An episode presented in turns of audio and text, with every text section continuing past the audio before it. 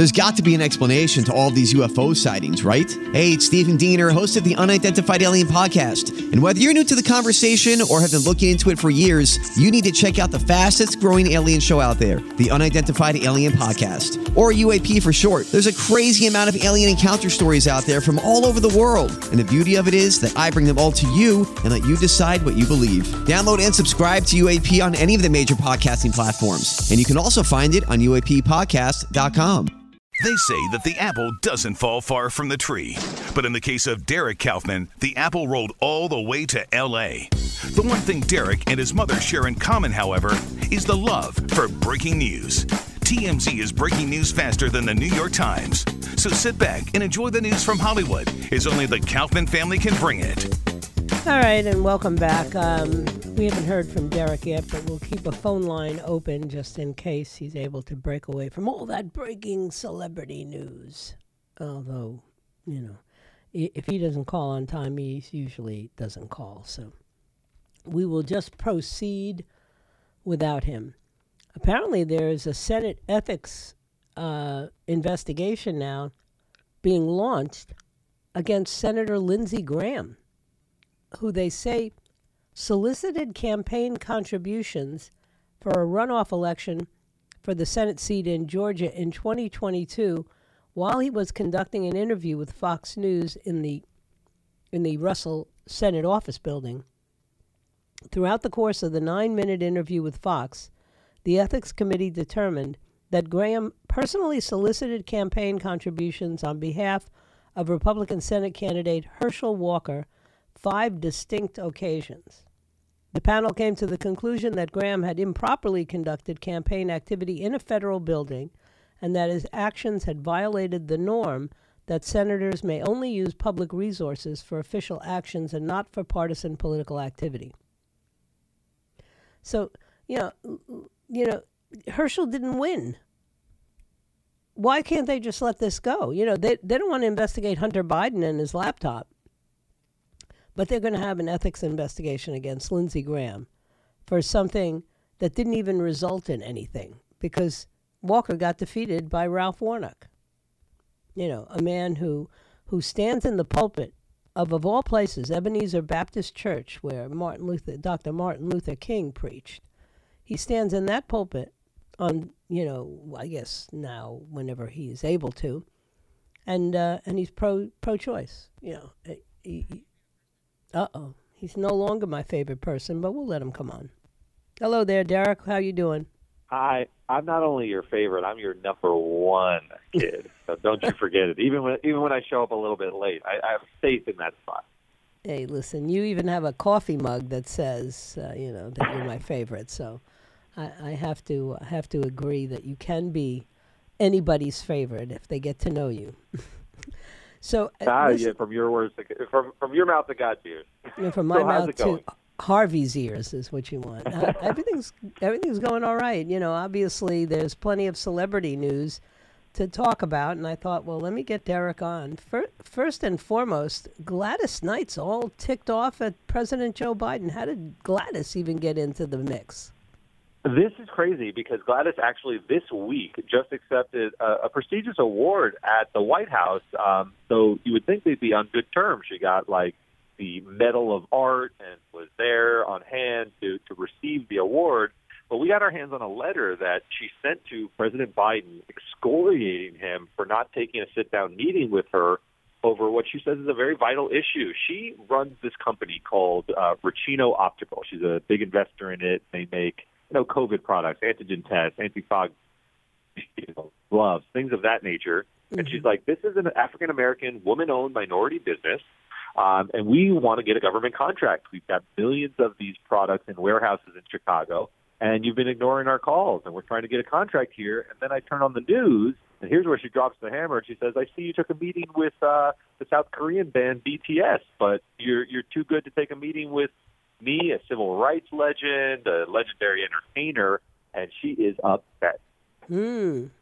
Wh- What was his meeting with uh, BTS all about? I mean, I saw I saw them with the uh, press secretary in the press briefing room, but that I didn't know they actually were with the president. Yeah, you know, apparently she, she she's just saying uh, BTS was there. I think in, in terms of just raising the profile of the the White House. They probably had some message, but you know, the White House in the Obama years, which Biden was also present for, would just have celebrities on hand Yeah. to sort of, you know, improve their burnish their public image. You see this all the time. But she's saying, "Look, I'm a I'm a celebrity, and I've got a real business, and I've got a lot of product to uh, move, and I deserve a government contract." And she said she calls it a the government contracting process a a good old boys network. And Oof. in some sense, she's right. There can be a chumminess and political favoritism. But remember, Joe Biden's big coalition to get elected was the African American community. And she's saying, you should, uh, of all people, look out for us. I've taken many meetings with you, and I deserve a sit down. Yeah. Well, you can't can't blame her. Uh, I'm sure he would sit down with Jay Z. Jay Z's now worth what? Two and a half billion with a B dollars.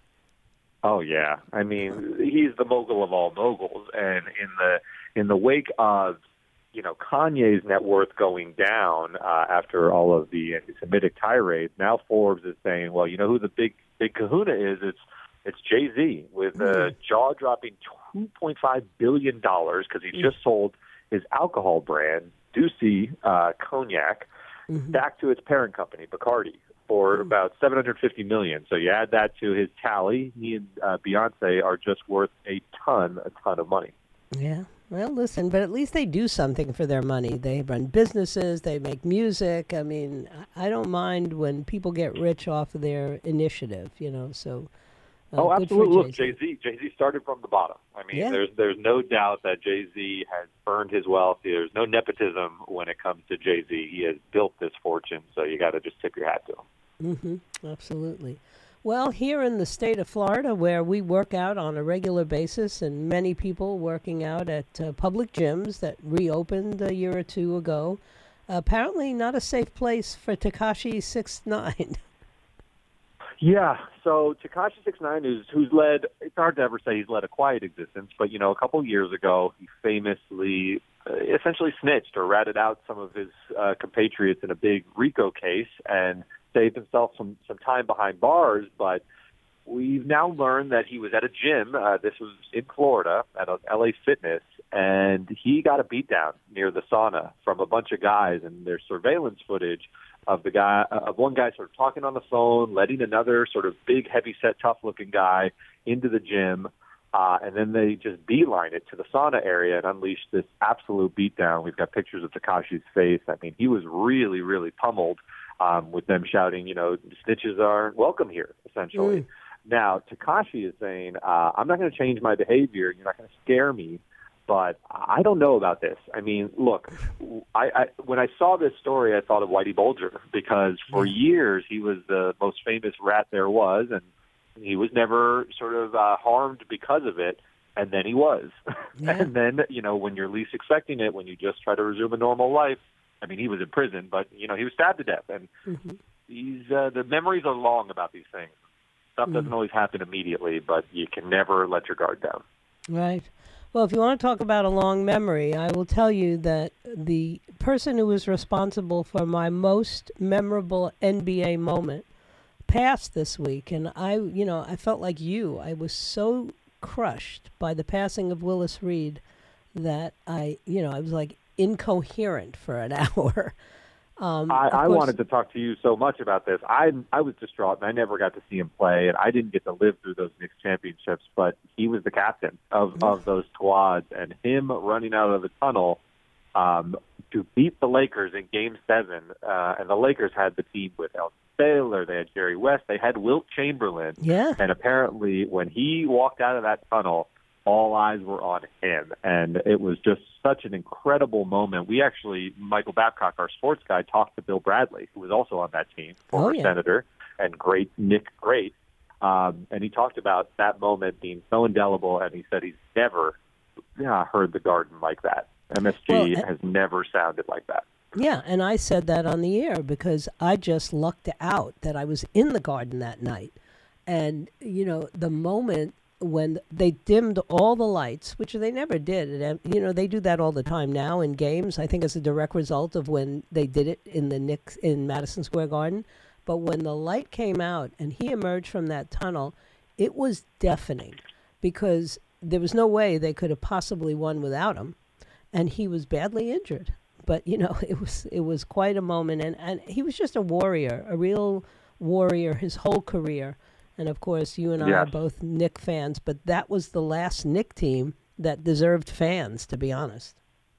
Yeah, it just just an incredible guy and sort of an ambassador of the game for so many years. By all accounts, a really a great person and, and one of the one of the NBA legends. And so it's really sad. It's been you know been hearing from Clyde Frazier and Bill Bradley. I mean they they looked up to him, and these are some NBA legends in their own right. So uh, really really a tough tough week. Well, I can thank uh, Jeff Jeff Morris. He was the one who got me into that game that time. so he, you know, he had a season's tickets, so it was a pretty memorable night, and I've never had another NBA ni- night like that. Well, thanks, Well, I hope the Knicks do something in the playoffs in in uh, in Willis Reed's memory. I, I I can say they're doing well this year, so hopefully that comes through. yeah, are your are your kids back in school? Did the y- tr- strike They are. end? They're back in school. This the strike, the three day strike is over, so Nick's is Right. back in school. All right, we'll talk. Thanks, uh, thanks again. Take care. All right, take care.